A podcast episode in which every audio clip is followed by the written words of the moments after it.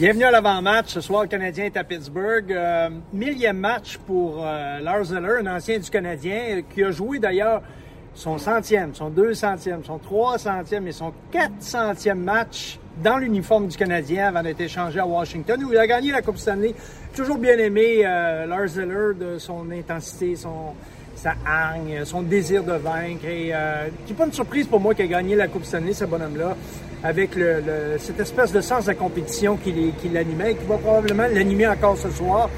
Euh, les Pingouins se cherchent. C'est une équipe qui a beaucoup de difficultés à se mettre en marche. Manque de profondeur. Euh, euh, les meilleurs joueurs sont, sont, vraiment dominants au sein de cette formation.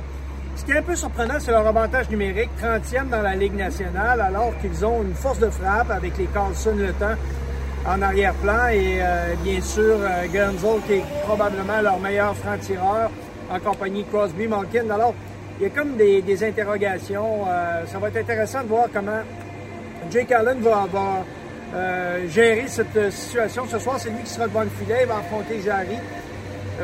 Vraiment, moi, je pense que le Canadien a des chances de remporter ce match-là parce qu'hier, c'était un match âprement disputé ici. Un match très émotif contre les euh, Panthers de la Floride, voilà. Et euh, l'équipe euh, de Sidney Crosby a perdu en tir de barrage. C'était un match qui avait beaucoup d'émotions, il y a eu beaucoup d'engagement physique. il y avait eu un petit peu de chicane part ça. Donc, habituellement, après une montée comme celle-là, il y a une petite descente.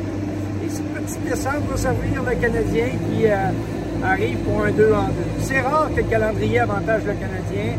Ce soir, malgré l'absence de Brendan Gallagher, qui est en carrière le meilleur joueur contre les Pingouins, je pense que le Canadien a ses chances de gagner. Bon match.